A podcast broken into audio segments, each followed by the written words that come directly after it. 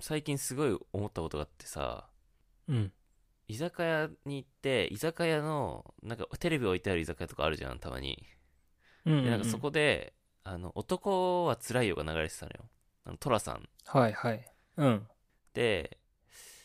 トラさんって面白いんだけど、なんか、うん。子供の時に、あれ、アニメがあって、トラさんの。へえ、知らない。まあま、漫画があったんだけど、その漫画をアニメ化したやつうんがう、なんか、スペシャルかなんかで放送されてて、へ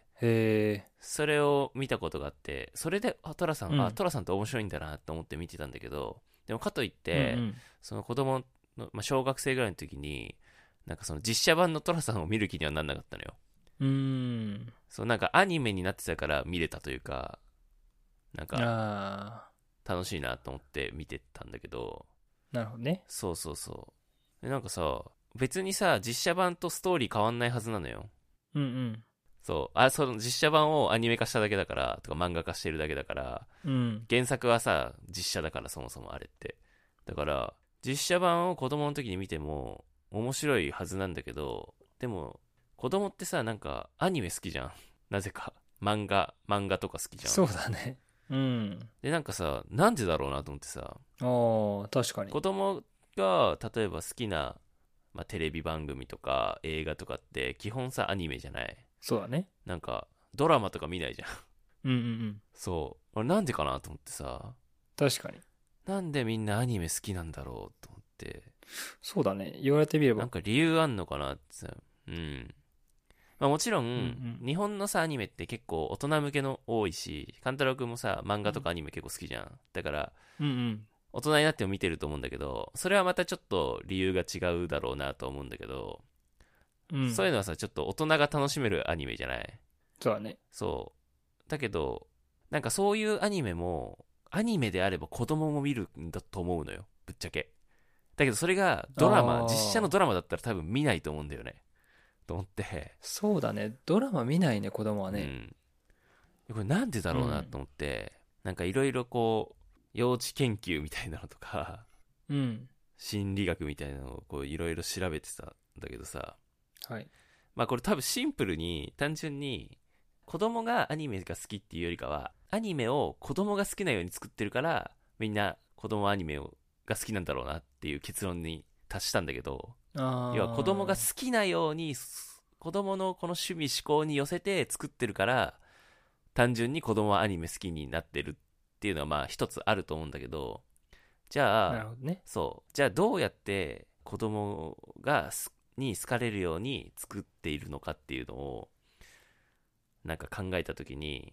なんかすごい参考になるアニメが一個あってうん。もう子供心ド直球もう心理学的にも学術的にもこれはもう。うん子供がどう考えても好きなように作られてるアニメがあるんだけどなんだと思う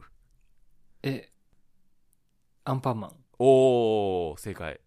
いや、あれ、アンパンマン好きじゃないっていう子供会ったことないかも。そうでもさなんでか分かんなくないうん、正直ちょっと怖い、アンパンマン。 あの、あアンパン 食べ、顔食べさせるから。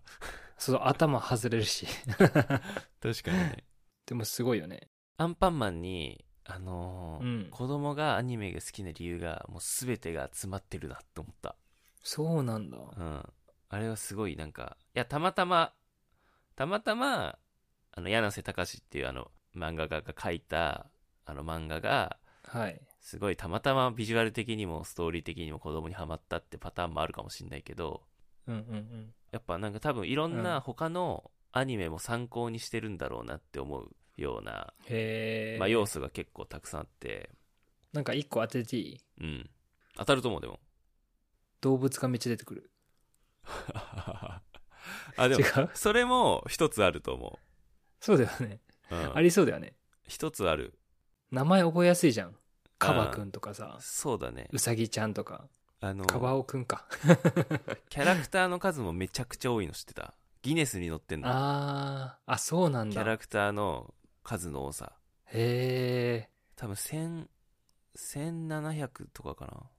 確かそれぐらいいてすごいね。ギネスに載ってんだけどでも未だにまうだん。続いてるから、さらに増えてるはずというか そうまあまあそそれも一つあると思うんだけどキャラクターが覚えやすいとか、なんか、まあ、動物が出てくるとかはい。まあそれもあるとは思うんだけどもうちょっとなんか、まあ、すごいクリティカルなものが、いまあ、いくつかあって、 うん。まあ、それはね、まあまず顔が丸いっていうのが一番重なるほ要どね。そうなんだ。そう一番重要なのは顔が丸いへえ。そうなんだね。やっぱ、まあ、ちっちゃい時これ0歳とか 2, 2歳児ぐらいの乳幼児うんの頃って、例えば親から離れたり、まあ、そういう不安とか寂しさを紛らわせるためにうん。柔らかくて可愛いものを抱きしめるっていう、まあ、そうすると安心するっていうか習性があるうんうんうんうん。、だからさぬいぐるみとか渡すじゃないだからうん。らそれが一つあってなんか柔らかそうなもの、まあ、つまり丸いものとかうん。か可愛いものっていうのになんかこう安心感を感じるんだよねなるほどね。だからなんかアンパンマンってすごい丸くて、うん、でなんだろう目も丸鼻も丸なんかもう全部丸で構成されてたりするじゃない、うん。そうで特に丸にすごいなんだろう、まあ、ゼ0歳とか2歳児ぐらいのちっちゃい子供って丸に対する認識が強くてなんか生まれて間もない子供って視力があんま高くないのよ0.1とか0.2とか、うんうん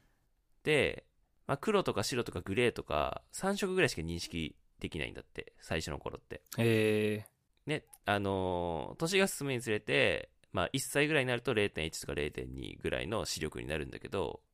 でもうん。まだぼんやりしか見えなかったりするから要は遠視の状態みたいな感じになってるから、うんうんなんかそのみ輪郭が丸くてはっきりとした色使いのものにをすごくこう認識しやすいとなるほどね。そう。で、すごい、あ、これ面白いなと思った実験が一個あって、うん。心理学者のルネ・スピッツっていう人が行った生後3ヶ月の赤ちゃんを対象にした実験があったんだけど、うんうん。その人がやってみた実験で正面を向いたイラストを見ると赤ちゃんが微笑むっていうのが分かったらしいのね。へえ。そうまあ輪郭がはっきりした丸い形のもので正面を向いた顔を見せると赤ちゃん微笑むと。うん、で、その後にアメリカのエール大学ってとこがあるんだけど、うんうん。生後6ヶ月の赤ちゃんに行われた実験で、これもちょっと面白いなと思ったのが、山を登る赤いボールのイラスト。うん。で、その赤いボールを邪魔する緑色の三角形うん。と、さらに赤いボールをその助けるために黄色の四角形が登場するっていう3つのアニメを見せたのね。うんうん。そのアニメを見せたところ、8割の赤ちゃんが赤いボールを助ける黄色い正方形を選ぶっていう実験結果が出たのよ。へえ。面白いね。そう。正義あるんだ。そう。そこには。そうなのよ。こんなちっちゃい3ヶ月の赤ちゃんでも、正義の味方が好きっていうのが分かったのよ。そう。へ え、すごいね。で、それってもう、正面を向いた顔、丸い形、正義の味方って、どれもアンパンマンの要素でしかないじゃん。アンパンマンだ。そう。アンパンマンそでっす。か。で、すごいね。そうそうそう。あ、これすげえ面白いなと思って、うん。なんかそんなちっちゃい子もさ、なんか、なんだろうしかもさ、キャラクターじゃなくて図形なのよ。四角とか丸とか三角形の図形がさ、動いて、 その、丸がこう山を登ってるのをこう手助けてあげるとか邪魔してるとかがちゃんと認識できるんだと思って確かに。そう邪魔してるとかわかんだね。そうそうそうそうでしかもそれ助けてるっていうのを好むっていうのも、うん。なんかすごい不思議だなと思って面白い面白いなとなるほど。そうまああとドラえもんとかドラえもんそうだよね。まさにそうそうまあ赤くはないけど 丸くて、でも正義の味方というか困ってうんうんうるんのび太を助けてあげるっていうのがあって確かに。でこれさなんか要はアンパンマンの正体は何かっていうとこれ